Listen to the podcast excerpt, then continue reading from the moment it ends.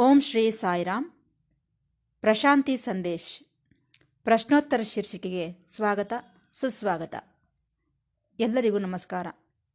ಪ್ರತಿ ಶನಿವಾರದಂದು ಪ್ರಸಾರವಾಗುವ ಪ್ರಶ್ನೋತ್ತರ ಶೀರ್ಷಿಕೆಯಲ್ಲಿ ಪ್ರೊಫೆಸರ್ ಅನಿಲ್ ಕುಮಾರ್ ಕಾಮರಾಜರವರು ಭಕ್ತರಿಂದ ಬಂದಂತಹ ಪ್ರಶ್ನೆಗಳಿಗೆ ಭಗವಾನ್ ಶ್ರೀ ಸತ್ಯಸಾಯಿ ಬಾಬಾರವರ ದಿವ್ಯ ಉಪನ್ಯಾಸಗಳನ್ನು ಆಧಾರವಾಗಿಟ್ಟುಕೊಂಡು ಉತ್ತರಗಳನ್ನು ನೀಡುತ್ತಿದ್ದಾರೆ. ನಾವೆಲ್ಲರೂ ಈ ಪ್ರಶ್ನೋತ್ತರ ಶೀರ್ಷಿಕೆಯನ್ನು ಕೇಳಿ ಆನಂದಿಸಿ ಭಗವಾನ್ ಬಾಬಾರವರ ದಿವ್ಯ ಅನುಗ್ರಹಕ್ಕೆ ಪಾತ್ರರಾಗೋಣ. ನಮ್ಮ ವೇದಾಂತದಲ್ಲಿ ಜನನವೂ ಇಲ್ಲ, ಮರಣವೂ ಇಲ್ಲ ಎಂದು ಹೇಳುತ್ತಾರೆ. ಆದರೆ ಲೌಕಿಕವಾಗಿ ನಾವು ಹುಟ್ಟುವುದನ್ನು ನೋಡುತ್ತಿದ್ದೇವೆ, ಮರಣಿಸುವುದನ್ನು ಸಹ ನೋಡುತ್ತಿದ್ದೇವೆ. ಲೌಕಿಕವಾಗಿ ಕಾಣಿಸುತ್ತಿರುವ ಸತ್ಯವಿದು. ಆದರೆ ವೇದಾಂತದಲ್ಲಿ ಜನನವೂ ಇಲ್ಲ, ಮರಣವೂ ಇಲ್ಲ. ಇದರಲ್ಲಿರುವ ವಿಶೇಷತೆ ಏನೆಂದರೆ ಮರಣಿಸುವುದೆಂದರೆ ಅದೇ ಅಂತ್ಯವಲ್ಲ. ಅಮೃತತ್ವದೊಳಗೆ ಉದಯಿಸುತ್ತಿದ್ದಾನೆ. ಮೃತ ಎಂದರೆ ಮರಣ, ಅಮೃತ ಎಂದರೆ ಮರಣವೇ ಇಲ್ಲದ್ದು. ಈ ಮರಣವೆಂಬುದು ನಮ, ನಮಗೆ ಕಾಣಿಸುತ್ತಿದ್ದರೂ ಸಹ ಆತನು ಅಮೃತತ್ವ, ಮರಣವೇ ಇಲ್ಲದ ಸ್ಥಾಯಿಯಲ್ಲಿ ಉದಯಿಸುತ್ತಿದ್ದಾನೆ ಎಂದು ಗುರುತಿಸಬೇಕು ನಾವು. ಅದೇ ಜನನ, ಹುಟ್ಟು, ಅಷ್ಟೇ ವಿನಃ ಮರಣವಲ್ಲ. ಮರಣ ಮರಣವೆಂದು ಭಯಪಡಬೇಡ, ಅದು ಅಮೃತತ್ವಕ್ಕೆ ಕೊಂಡೊಯ್ಯುತ್ತಿದೆ. ನಿಜವಾಗಿ ಸರಿಯಾದ ಕಾಲದಲ್ಲಿ ಪರಿಪಕ್ವ ಸ್ಥಿತಿಯಲ್ಲಿ ಮರಣಿಸಿದಾಗ ಅದು ಅಮೃತತ್ವವೇ ವಿನಃ ಮರಣವಲ್ಲ. ಅಮೃತತ್ವವೆಂದರೆ ಆತನು ಮತ್ತೆ ಬರುವುದಿಲ್ಲ, ಮತ್ತೆ ಜನಿಸುವುದಿಲ್ಲ ಎಂದರ್ಥ. ಜೀವನದಲ್ಲಿ ಸಾಧಿಸಬೇಕಾದ ಸ್ಥಿತಿ ಅದು, ಶ್ರೇಷ್ಠ ಸ್ಥಿತಿ. ಅದಕ್ಕಿಂತಲೂ ಉತ್ತಮ ಸ್ಥಿತಿ ಬೇರೊಂದಿಲ್ಲ. ಸರಿ, ಈ ಸ್ಥಿತಿ ಯಾವಾಗ ಬರುತ್ತದೆ? ಸಂಪೂರ್ಣ ನಿಶಬ್ದತೆಯಲ್ಲಿ ಆನಂದದಲ್ಲಿ, ಶಾಂತಿಯಲ್ಲಿ ಮಾತ್ರವೇ. ಅಂದರೆ ಅಮೃತತ್ವ ಸ್ಥಾಯಿಗೆ ಬೆಳೆಯುವ ಸಮಯದಲ್ಲಿ ಮರಣ ಸಂಭವಿಸಿದರೂ ಸಹ ಅದನ್ನು ಉತ್ಸಾಹದಿಂದ ಆಚರಿಸಿಕೊಳ್ಳಬೇಕಾದ ಸನ್ನಿವೇಶವೇ ವಿನಃ ಅಳುತ್ತಾ ಬೊಬ್ಬೆ ಹೊಡೆಯುತ್ತಾ ದುಃಖದಲ್ಲಿ ಬೀಳುವುದಲ್ಲ. ಮರಣವನ್ನು ಒಂದು ಹಬ್ಬದಂತೆ ಭಾವಿಸು ಎನ್ನುತ್ತಿದ್ದಾರೆ. ಏಕೆಂದರೆ ಅದರಿಂದಾಗಿ ಹೇಗೆ ಬದುಕಬೇಕು, ಹೇಗೆ ಮರಣಿಸಬೇಕು ಎಂಬ ಗುಣಪಾಠ ತಿಳಿಯುತ್ತದೆ. ಪ್ರತಿ ಮರಣವೂ ಸಹ ಅದೊಂದು ಉತ್ಸಾಹಭರಿತವಾದಂತಹ ಸನ್ನಿವೇಶ. ಏಕೆಂದರೆ ಈ ಮರಣ ಮೇಲಿನ ಹಂತಕ್ಕೆ ತೆಗೆದುಕೊಂಡು ಹೋಗುತ್ತದೆ. ಅಮೃತತ್ವಕ್ಕೆ ಕೊಂಡೊಯ್ಯುತ್ತಿದೆ. ಆದ್ದರಿಂದ ಜ್ಞಾನೋದಯದಿಂದ ಮರಣಿಸಿದಾಗ ಅದು ಮರಣವಲ್ಲ, ಅಮೃತತ್ವ. ಜೀವನವೆಲ್ಲ ಜ್ಞಾನೋದಯವೇ. ಇಲ್ಲದೆ ಹೋದರೆ ಆ ಜೀವನ ವ್ಯರ್ಥ. ಒಂದು ವೇಳೆ ಜ್ಞಾನೋದಯವೇ ಇಲ್ಲದಿದ್ದರೆ ಮರಣವೂ ಸಹ ಆಹ್ವಾನಿಸತಕ್ಕದ್ದೇ. ಮರಣವೆಂಬುದು ಜ್ಞಾನೋದಯದೊಂದಿಗೆ ಭಗವಂತನ ದ್ವಾರಗಳಿಗೆ ಸೇರುತ್ತಿದ್ದೇವೆ ನಾವು. ಅದು ದುಃಖಕ್ಕೆ ಕಾರಣವಲ್ಲ. ನರಕವೂ ಅಲ್ಲ, ನರಕದಿಂದ ಹೊರಬಂದಂತೆಯೇ. ನಿಜಕ್ಕೆ ಧ್ಯಾನವೆಂಬುದು ತೀವ್ರಗೊಂಡಿದ್ದೇ ಆದರೆ ಶರೀರ ಮನಸ್ಸು ದಾಟಿದ ಸ್ಥಿತಿಗೆ ಹೊರಟು ಹೋಗುತ್ತಾನೆ. ಅವೆರಡರೊಂದಿಗೂ ಸಂಬಂಧವಿರುವುದಿಲ್ಲ. ಆದ್ದರಿಂದ ಮರಣಕ್ಕೂ ಮೊದಲೇ ಆ ಧ್ಯಾನ ಸ್ಥಿತಿ ಹೊಂದಿದ್ದೇ ಆದರೆ ಎಲ್ಲವೂ ಸಹಜವಾಗಿಯೇ ನಡೆಯುತ್ತವೆ. ಸಂಪೂರ್ಣ ಆರೋಗ್ಯದಿಂದ ಮರಣಿಸುತ್ತಾನೆ, ಮೇಲಿನ ಸ್ಥಾನಕ್ಕೆ ಹೋಗುತ್ತಿದ್ದಾನೆ. ಆಗ ದೇಹ ಒಂದು ಮೆಟ್ಟಿಲಾಗುತ್ತದೆ ಮೇಲಿನ ಸ್ಥಾನಕ್ಕೆ ಹೋಗುವುದಕ್ಕೆ. ಉದಾಹರಣೆ, ಗೌತಮ ಬುದ್ಧನ ಮರಣವು ಭೌತಿಕವಾಗಿ ಅದು ಮರಣವೇ, ಆದರೆ ಆ ಮರಣ ಅಮೃತತ್ವವೆಂದು ನಮಗೆ ಅರ್ಥವಾಗುತ್ತದೆ. ಆದ್ದರಿಂದ ಜೀವನವೆಂಬುದು ವೇದಾಂತದಲ್ಲಿ ಹೇಳಿದಂತೆ ಜನನವೂ ಇಲ್ಲ, ಮರಣವೂ ಇಲ್ಲ. ಎಷ್ಟೋ ಸಾವಿರಾರು ಜನ್ಮಗಳನ್ನು ನಾವು ಎತ್ತಿದ್ದೇವೆ. ಈ ಕೊನೆಯೇ ಇಲ್ಲದಂತಹ ಪ್ರಯಾಣದಲ್ಲಿ ಎಷ್ಟು ಯಾತ್ರೆಗಳೋ ಅನೇಕ ಜನ್ಮಗಳನ್ನು ಎತ್ತಿದ್ದೇವೆ, ಆದರೆ ಅದರ ಪ್ರಜ್ಞೆ ನಮಗಿಲ್ಲ. ಗತ ಹಿಂದಿನ ಜನ್ಮಗಳ ಬಗ್ಗೆ ನಮಗೆ ಗೊತ್ತಿಲ್ಲ. ಆ ಪ್ರಜ್ಞೆ ಕಾನ್ಷಸ್ ಅದು ಇದ್ದಿದ್ದೇ ಆದರೆ ನಮಗೆ ಜನನ, ಮರಣ ಇವೆರಡಕ್ಕೂ ಅತೀತ ಸ್ಥಾಯಿ ಯಾವುದೋ ಅದು ಗೊತ್ತಾಗುತ್ತದೆ. ಆ ಸ್ಥಾಯಿಯಲ್ಲಿ ಮನುಷ್ಯನ ಜೀವನ ಪರಿಪೂರ್ಣವಾಗಿ ಸಾಗಿದಂತೆಯೇ ಲೆಕ್ಕ. ಆತನು ಮತ್ತೆ ಹುಟ್ಟುವುದಿಲ್ಲ. ಆ ವಿಚಾರವನ್ನು ನಾವು ಗುರುತಿಸಬೇಕು. ಇದು ಮೊದಲನೆಯ ಅಂಶ. ಇನ್ನು ಎರಡನೆಯ ಅಂಶ. ಸಾಮಾನ್ಯವಾಗಿ ನಾವು ಗುರು ಶಿಷ್ಯರ ಸಂಬಂಧದ ಬಗ್ಗೆ ಮಾತನಾಡಿಕೊಳ್ಳುತ್ತಿರುತ್ತೇವೆ. ಈ ಪ್ರಶ್ನೆ ಗುರು ಶಿಷ್ಯರ ಸಂಬಂಧದ ಬಗ್ಗೆ ಕೇಳಿದ್ದಾರೆ. ಹಾಗಾಗಿ ಸಂಕ್ಷಿಪ್ತವಾಗಿ ನಿಮಗೆ ತಿಳಿಯಪಡಿಸುತ್ತೇನೆ. ದಾದು ಎಂಬ ಒಬ್ಬ ಗುರು ಇದ್ದರು. ಆತನಿಗೆ ರಾಜಬ್ ಹಾಗೂ ಸುಂದರೋ ಎಂಬ ಇಬ್ಬರು ಶಿಷ್ಯರಿದ್ದರು. ಇವರಿಬ್ಬರೂ ಸಹ ಜ್ಞಾನೋದಯವಾದಂತಹವರೇ. ಜ್ಞಾನೋದಯ ಸ್ಥಾಯಿಗೆ ಸೇರಿದಂತಹವರೆ. ಆದರೆ ಗುರುವಿನ ಮರಣದ ನಂತರ ಇವರಿಬ್ಬರ ಸ್ಪಂದನೆ ಭಿನ್ನವಾಗಿದೆ. ಒಬ್ಬರಿದ್ದಂತೆ ಇನ್ನೊಬ್ಬರಿಲ್ಲ. ಗುರುವಿನ ಮರಣ ಅವರನ್ನು ಅಷ್ಟಾಗಿ ಕದಲಿಸಲಿಲ್ಲವೇನೋ.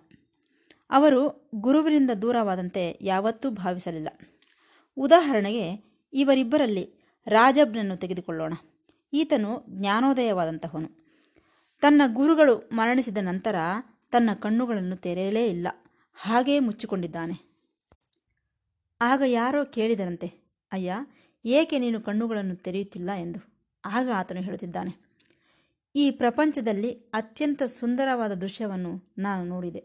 ಅದೇ ನಮ್ಮ ಗುರುವಿನ ಸನ್ನಿಧಿ. ಇನ್ನು ನೋಡುವುದಕ್ಕೆ ಏನೂ ಇಲ್ಲ ನನಗೆ. ನಮ್ಮ ಗುರುಗಳು ಅತಿ ಸುಂದರವಾದ ಪುಷ್ಪ.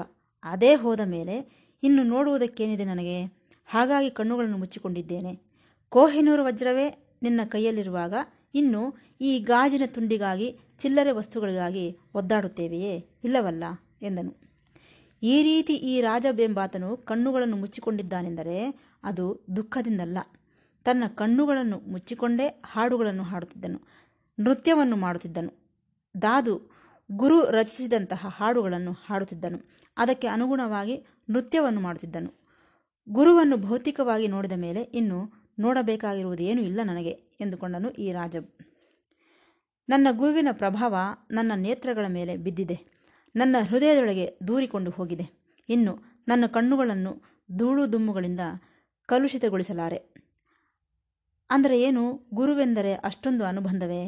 ಎಂದರೆ, ಇಲ್ಲಿ ನಾವು ತಿಳಿದುಕೊಳ್ಳಬೇಕಾಗಿರುವುದೇನೆಂದರೆ, ಕೇವಲ ಬಂಧವಲ್ಲ. ಅದರಲ್ಲಿ ಎಷ್ಟೋ ಆಳವಾದಂತಹ ಅವಗಾಹನೆ ಅಂಡರ್ಸ್ಟ್ಯಾಂಡಿಂಗ್ ಇದೆ. ಹಾಗಾಗಿಯೇ ಆ ಸ್ಥಿತಿಗೆ ಬಂದನು ಈ ರಾಜಬ್. ಒಂದು ಸಾರಿ ಗುರುವನ್ನು ನೋಡಿದ ಮೇಲೆ, ಗುರು ಸನ್ನಿಧಿಯಲ್ಲಿ ಮಿಂಚಿದ ಮೇಲೆ ನನಗೆ ಇನ್ನೇನು ಅವಶ್ಯಕತೆ ಇಲ್ಲ ಎಂದುಕೊಂಡನು ಈ ರಾಜಬ್ ಈತನು ಚಿಕ್ಕಂದಿನಲ್ಲಿ ಯಾವುದೋ ಹಬ್ಬದ ದಿನದಂದು ತನ್ನ ತಂದೆ ತಾಯಿಯ ಜೊತೆ ತನ್ನ ಗುರುವಾದ ದಾದೂರವರನ್ನು, ದಾದೂರವರ ದರ್ಶನಕ್ಕೆ ಹೋದನು. ಆ ದಾದೂರವರನ್ನು ನೋಡುತ್ತಿದ್ದಂತೆ ತನಗೆ ಯಾವತ್ತಿನಿಂದಲೋ ಪರಿಚಯವಿದ್ದಂತೆ ಹಿಂದೆ ಯಾವತ್ತೋ ಆತನನ್ನು ನೋಡಿರುವಂತೆ ಭಾವಿಸಿದನು. ಆಗ ಈ ರಾಜಬ್ನ ವಯಸ್ಸು ಕೇವಲ ಏಳು ವರ್ಷಗಳು. ಆ ಗುರುವನ್ನು ನೋಡುತ್ತಿದ್ದಂತೆ ಏನೋ ಒಂದು ರೀತಿಯ ಆನಂದವಾಯಿತು ಈ ರಾಜಬ್ಗೆ ಹೌದು, ಇದು ನಿಜಾನೇ. ಸದ್ಗುರು ಕಟಾಕ್ಷೆಯಿಂದ, ಸದ್ಗುರು ದರ್ಶನದಿಂದ ನಮಗೆಲ್ಲರಿಗೂ ಇದೇ ರೀತಿ ಅನ್ನಿಸುತ್ತದೆ. ಇವರನ್ನು ಯಾವತ್ತೋ ನೋಡಿದ್ದೇನಲ್ಲ, ಯಾವಾಗಲೂ ಭೇಟಿಯಾಗಿದ್ದೇನಲ್ಲ ಎನಿಸುತ್ತಿರುತ್ತದೆ ನಮಗೆ. ಅದೇ ಗುರುವಿನ ಪ್ರಭಾವ. ಸರಿ, ಈ ರಾಜಬ್ ಆ ಗುರುವನ್ನು ನೋಡಿದ ತಕ್ಷಣವೇ ತನ್ನ ತಂದೆ ತಾಯಿಗಳ ಕಡೆಗೆ ತಿರುಗಿ ನಾನು ನಿಜವಾದ ತಂದೆ ತಾಯಿಗಳು ಯಾರೆಂದು ಈಗ ಗುರುತಿಸಿದೆ. ಅಂದರೆ, ಇಲ್ಲಿ ಗುರುಗಳಾದ ದಾದೂರವರನ್ನು ತನ್ನ ತಂದೆ ತಾಯಿಗಳೆಂದು ಭಾವಿಸಿದನು. ತಂದೆ ತಾಯಿಗಳ ಪಾದಗಳಿಗೆ ನಮಸ್ಕರಿಸಿ, ಇನ್ನು ಮುಂದೆ ನಾನು ಇಲ್ಲೇ ಇರುತ್ತೇನೆ, ನೀವು ಹೊರಡಿ ಎಂದು ಹೇಳಿದನು. ಆತನ ತಂದೆ ತಾಯಿಗಳು ಎಷ್ಟು ದುಃಖಿಸಿದರೂ ಈ ರಾಜಬ್ ತನ್ನ ಹಠವನ್ನು ಬಿಡಲಿಲ್ಲ. ನಾನು ನನ್ನ ಗುರುಗಳ ಪಾದಪದ್ಮಗಳ ಹತ್ತಿರವೇ ಇರುತ್ತೇನೆ ಎಂದನು. ಹಾಗಾಗಿ ತನ್ನ ಗುರುಗಳು ಮರಣಿಸಿದ ನಂತರ ತನ್ನ ಕಣ್ಣುಗಳನ್ನು ಮುಚ್ಚಿಕೊಂಡನು. ಇನ್ನೇನನ್ನು ನೋಡಬೇಕೆಂದುಕೊಳ್ಳಲಿಲ್ಲ. ಪ್ರಪಂಚವನ್ನು ನೋಡ, ನೋಡಬೇಕೆಂದುಕೊಳ್ಳಲಿಲ್ಲ. ಇನ್ನು ನೋಡಬೇಕಾದದ್ದು ಏನೂ ಇಲ್ಲ. ಇದುವರೆಗೂ ಭಗವಂತನನ್ನು ನೋಡಿ ಕಣ್ಣುಗಳಲ್ಲಿ ತುಂಬಿಸಿಕೊಂಡಿದ್ದೇನೆ. ಮತ್ತೆ ನನ್ನ ಕಣ್ಣುಗಳನ್ನು ತೆರೆದು ಈ ಪ್ರಪಂಚದಲ್ಲಿರುವ ಕಸಕಡ್ಡಿಗಳನ್ನು ತುಂಬಿಸಿಕೊಳ್ಳಲಾರೆ ಎಂದನು. ಇದು ಕೇವಲ ಬಂಧವಲ್ಲ. ಇದನ್ನು ನೆನಪಿಡಿ. ಅಲ್ಲಿರುವಂತಹ ಅವಗಾಹನೆ ಅಂಡರ್ಸ್ಟ್ಯಾಂಡಿಂಗ್ ಅದು ಮುಖ್ಯ. ಆತನು ದುಃಖಿಸುತ್ತಿಲ್ಲ. ನೃತ್ಯ ಮಾಡಿದನು, ಹಾಡುಗಳನ್ನು ಹಾಡಿದನು, ಜೀವನ ಪರ್ಯಂತರವೂ ಕಣ್ಣುಗಳನ್ನು ಮುಚ್ಚಿಕೊಂಡೇ ಜೀವಿಸಿದನು. ಹಾಗಾಗಿ ಆತನಿಗೆ ತನ್ನ ಗುರುವಿನ ದರ್ಶನವಾಯಿತು. ಇಪ್ಪತ್ತು ವರ್ಷಗಳ ಕಾಲ ಗುರುವಿನೊಂದಿಗೆ ಅಂತರ್ ಸಂಬಂಧವನ್ನಿಟ್ಟುಕೊಂಡನು ಆತನು. ಅಂದರೆ, ತನ್ನ ಗುರು ತನ್ನಲ್ಲಿ ಒಂದು ಭಾಗವಾಗಿ ಬಿಟ್ಟನು. ಕಣ್ಣುಗಳನ್ನು ಮುಚ್ಚಿಕೊಂಡರೂ ತನ್ನ ಗುರುವಿನ ಸನ್ನಿಧಿಯಲ್ಲೇ ಇದ್ದಾನೆ ಆತನು. ಆದ್ದರಿಂದ ಈ ರಾಜಬ್ನನ್ನು ನಾವು ಅಪಾರ್ಥ ಮಾಡಿಕೊಳ್ಳಬಾರದು. ಸರಿ, ಇನ್ನು ಎರಡನೇ ಶಿಷ್ಯನ ವಿಚಾರಕ್ಕೆ ಬರೋಣ. ಆತನ ಹೆಸರು ಸುಂದರೋ ಎಂದು. ಈತನು ಸಹ ದಾದೂರವರ ಶಿಷ್ಯನೇ ಹಾಗೂ ಜ್ಞಾನೋದಯವನ್ನು ಹೊಂದಿದವನೇ. ಆದರೆ ಈತನ ಸ್ಥಿತಿ ಹೇಗಿದೆಯೋ ನೋಡಿ. ತನ್ನ ಗುರುಗಳ ಮರಣದ ನಂತರ ಈತನು ಆ ಗುರುವಿನ ಮಂಚದ ಮೇಲೆ ಮಲಗಿದ್ದಾನೆ. ಜೀವನ ಪರ್ಯಂತರವೂ ತನ್ನ ಗುರುವಿನ ಮಂಚದ ಮೇಲೆಯೇ ಮರೆಯಿಕೊಳ್ಳುತ್ತೇನೆ ಎಂದನು. ಏಕೆಂದರೆ ಗುರುವಿನ ಮಂಚದ ಮೇಲೆ ಮಲಗಿದರೆ ಆತನ ಸನ್ನಿಧಾನವನ್ನು ಅನುಭವಿಸಿದಂತೆಯೇ ಇರುತ್ತದೆ. ಆ ಮಂಚದಿಂದ ನನಗೆ ಕೆಲವು ಸ್ಪಂದನೆಗಳು ಬಂದವು. ಗುರುವಿನೊಂದಿಗೆ ನಾನು ಸಾನ್ನಿಹಿತ್ಯವನ್ನು ಬೆಳೆಸಿಕೊಳ್ಳುತ್ತಿದ್ದೇನೆ. ಹಾಗಾಗಿ ಅವರ ಮಂಚದ ಮೇಲೆ ಮಲಗಿಕೊಳ್ಳುತ್ತೇನೆ ಎಂದನು. ಏನಪ್ಪ, ಏನಿದು ಹುಚ್ಚುತನ? ಏತಕ್ಕಾಗಿ ಹೀಗೆ ಮಾಡುತ್ತಿದ್ದೀಯಾ ಎಂದು ಕೇಳಿದರೆ, ಆಗ ಈ ಸುಂದರ ಹೇಳುತ್ತಿದ್ದಾನೆ. ನಾನು ಎಲ್ಲಿಗೂ ಹೋಗಬೇಕಾದ ಅವಶ್ಯಕತೆ ಇಲ್ಲ. ನಾನು ಎಲ್ಲಿಗೆ ಸೇರಬೇಕೋ ಅಲ್ಲಿಗೇ ಸೇರಿದ್ದೇನೆ. ಇದೇ ನನ್ನ ಸ್ವಸ್ಥಾನ. ಇದೇ ನನಗೆ ಮೋಕ್ಷ. ಇದೇ ನನ್ನ ಸ್ವರ್ಗ. ಇದೇ ನನ್ನ ವೈಕುಂಠ. ನಾನು ನನ್ನ ಗುರು. ಮಲಗುತ್ತಿದ್ದ ಮಂಚದ ಮೇಲೆಯೇ ಮಲಗುತ್ತೇನೆ. ಇಲ್ಲೇ ನನಗೆ ಮರಣಿಸಬೇಕೆಂದಿದೆ ಎಂದನು. ಅಂದರೆ ಈ ಸುಂದರೋ ಎಂಬಾತನು ತನ್ನ ಮನಸ್ಸನ್ನು ಗುರುಗಳ ಮೇಲೆ ಸಂಪೂರ್ಣವಾಗಿ ಲೀನಗೊಳಿಸಿದ್ದಾನೆ. ಆ ಸ್ಥಿತಿಯಲ್ಲಿ ಮರಣಿಸಿದ ಗುರು, ಜೀವಿಸಿದ ಶಿಷ್ಯನು ಬೇರೆ ಬೇರೆಯಲ್ಲ ಇಬ್ಬರು ಒಂದೇ ಸ್ಥಾನದಲ್ಲಿದ್ದಾರೆ. ಇಬ್ಬರು ಒಂದಾಗಿ ಬಿಟ್ಟಿದ್ದಾರೆ. ತನ್ನ ಗುರುವಿನೊಂದಿಗೆ ಎಷ್ಟೋ ಸಂಬಂಧವನ್ನಿಟ್ಟುಕೊಂಡಿದ್ದಾನೆ ಆತನು. ಒಂದೊಂದು ಸಾರಿ ಈ ಸುಂದರೋ ಮಾತನಾಡುತ್ತಿದ್ದರೆ ಆ ಗುರುಗಳೇ ಮಾತನಾಡುತ್ತಿರುವಂತೆ ಅನಿಸುತ್ತಿತ್ತು. ಅರೆ, ಈತನು ಗುರುಗಳಂತೆಯೇ ಮಾತನಾಡುತ್ತಿದ್ದಾನಲ್ಲ ಎಂದುಕೊಳ್ಳುತ್ತಿದ್ದರು. ಆಗ ಸುಂದರು ಹೇಳುತ್ತಿದ್ದನು, ನಾನು ನಮ್ಮ ಗುರು ದಾದೂನೇ ಆಗಿಬಿಟ್ಟೆ ಎನ್ನುತ್ತಿದ್ದನು. ಇದು ಶಿಷ್ಯನು ಸೇರಬೇಕಾದ ಸ್ಥಾನ, ಗುರುವಿನೊಂದಿಗೆ ಆಯ್ಕೆಗೊಳ್ಳುವುದು. ತಾನೇ ದಾದು ಎಂದು ಭಾವಿಸಿದನು ಈ ಸುಂದರು. ಈತನು ಎಷ್ಟೋ ಕೀರ್ತನೆಗಳನ್ನು ರಚಿಸಿದನು, ಆ ಕೀರ್ತನೆಗಳಿಗೆಲ್ಲ ತನ್ನ ಗುರುಗಳಾದ ದಾದೂರವರ ಹೆಸರನ್ನೇ ಇಟ್ಟನು. ಸಹಿ ಹಾಕಬೇಕಾದರೂ ಸಹ ದಾದು ಎಂದೇ ಸಹಿ ಹಾಕುತ್ತಿದ್ದನು. ಏಕೆಂದರೆ ನಾನು ಈ ಕೀರ್ತನೆಗಳನ್ನು ರಚಿಸಬೇಕಾದರೆ ನನಗೆ ಸ್ಫೂರ್ತಿ, ನನ್ನ ಗುರುಗಳೇ ಎಂದು ಹೇಳುತ್ತಿದ್ದನು. ಒಂದು ಬಿದುರಿನ ಬ್ಯಾಂಬುವಿನಂತೆ, ಒಳಗೆಲ್ಲ ಖಾಲಿಯೇ. ಅಂದರೆ ಒಂದು ಫ್ಲೂಟ್ ಕೊಳದಂತೆ ಆ ಕೊಳದಲ್ಲಿ ಬರೀ ಖಾಲಿಯೇ. ಆ ರೀತಿ ಇದ್ದು ಬಿಟ್ಟನು ಈ ಸುಂದರು ತಾನು ಬೇರೆಯಾಗಿ ಇಲ್ಲ, ತನ್ನ ಗುರುವಿನೊಂದಿಗೆ ಇದ್ದಾನೆ. ಅದೇ ಆತನ ಗುರಿಯಾಗಿ ಬಿಟ್ಟಿದೆ ಆದ್ದರಿಂದ ಗುರು ಶಿಷ್ಯರು ಸೇರಿದಾಗ ಒಬ್ಬರೇ ಆಗುತ್ತಾರೆ, ಇಬ್ಬರಾಗುವುದಿಲ್ಲ. ಸುಂದರು ಗುರುವಿನಲ್ಲಿ ಒಂದು ಅಂತರ್ಭಾಗವಾಗಿ ಬಿಟ್ಟನು ಆದ್ದರಿಂದಲೇ ತಾನು ಹಾಡುಗಳನ್ನು ಬರೆದು ಗುರುಗಳ ಹೆಸರುಗಳನ್ನು, ಹೆಸರನ್ನು ಇಟ್ಟುಕೊಂಡನು. ನಿಜಾನೆ, ತನ್ನದೇನಿದೆ? ಗುರು ಪ್ರೇರಣೆಯಿಂದ, ಸ್ಫೂರ್ತಿಯಿಂದ ರಚಿಸಿದನು ಆ ಕೀರ್ತನೆಗಳನ್ನೆಲ್ಲ. ಆದರೆ ಇದು ಪಾಂಡಿತ್ಯಕ್ಕೆ ಸಂಬಂಧಿಸಿದಲ್ಲ. ಹಾಗೆ ಎಷ್ಟೋ ಓದಿಕೊಂಡಂತಹ ವಿದ್ಯಾವಂತರಿಗೂ ಸಂಬಂಧಿಸಿದಲ್ಲ. ಇದು ಪ್ರೇಮಕ್ಕೆ ಸಂಬಂಧಿಸಿದ ವಿಚಾರ. ಅಷ್ಟೊಂದು ಪ್ರೀತಿಸಿದನು ಆ ಸುಂದರು ತನ್ನ ಗುರುಗಳನ್ನು. ನೋಡಿದ್ದೀರಾ? ತನ್ನ ಹೆಸರನ್ನೇ ಮರೆತು ಹೋಗಿ ತನ್ನ ಗುರುಗಳ ಹೆಸರನ್ನು ಬರೆಯುತ್ತಿದ್ದಾನೆ. ಪ್ರತಿ ಕಡೆಯೂ ಆತನ ಗುರುಗಳ ಸಹಿಯನ್ನೇ ಮಾಡುತ್ತಿದ್ದನು.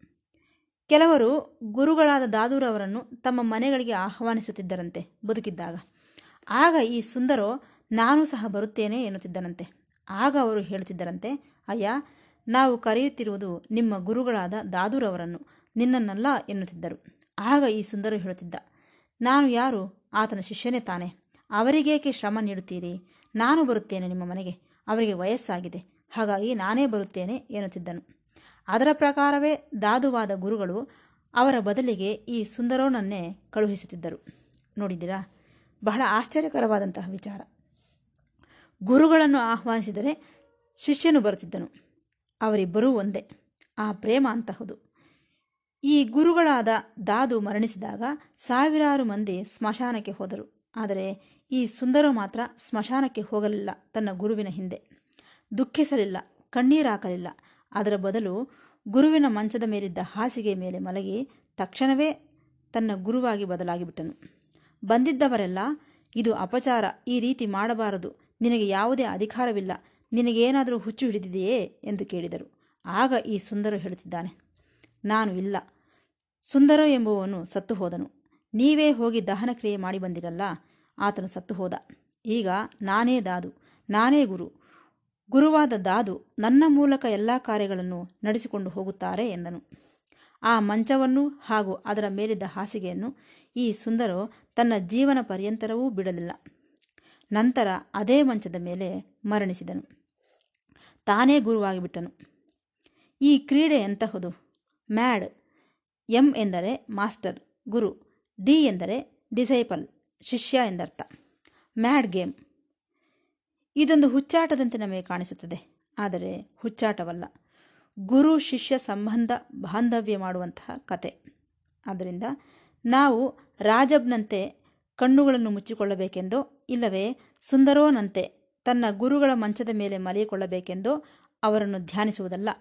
ನಾವು ಗುರುತಿಸಬೇಕಾಗಿರುವುದು ಅವರ ಭಕ್ತಿಯನ್ನು, ಅವರ ಜೀವನ ಪ್ರಕಾರ ನಮ್ಮ ಜೀವನವನ್ನು ಬದಲಾಯಿಸಿಕೊಳ್ಳಬೇಕು.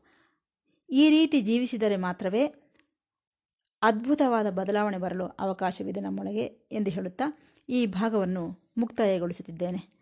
ಮತ್ತೆ ಭೇಟಿಯಾಗೋಣ. ಸಾಯಿರಾಮ್.